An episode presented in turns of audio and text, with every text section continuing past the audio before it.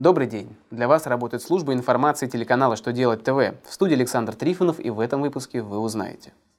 Что делать, если фонды передали налоговому органу неверные данные о сальдо по страховым взносам на 1 января 2017 года?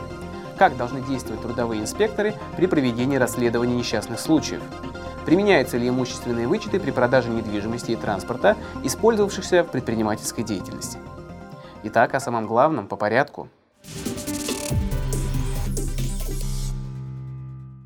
Как известно, внебюджетные фонды передали налоговым органам данные о состоянии расчетов страхователей на 1 января 2017 года.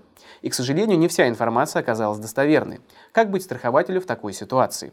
Федеральная налоговая служба разъяснила, что налоговые органы вправе исправить данные в лицевых счетах плательщиков только после представления уточненных сведений фондом. Соответственно, если плательщик не согласен с сальдо расчетов по страховым взносам по состоянию на 1 января 2017 года, ему следует обратиться в соответствующее отделение фонда.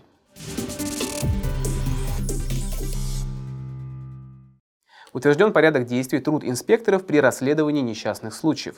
В рекомендациях Роструда, в частности, оговариваются действия инспекторов во время дополнительных расследований несчастных случаев и при выявлении случаев, скрытых работодателем.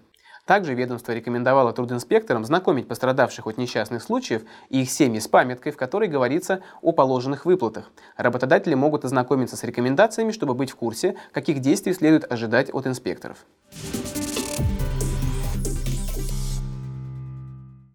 При продаже имущества, которое использовалось в предпринимательской деятельности, имущественные вычеты не предоставляются. Минфин сообщил, что для ведения сельскохозяйственной деятельности гражданам не обязательно регистрировать юрлицо, а главой крестьянско-фермерского хозяйства может быть индивидуальный предприниматель. При этом, если физлица при продаже недвижимости и транспорта могут рассчитывать на имущественный вычет, то в отношении имущества, использовавшегося в предпринимательской деятельности, такие вычеты не применяются. На этом у меня вся информация. Я благодарю вас за внимание и до новых встреч.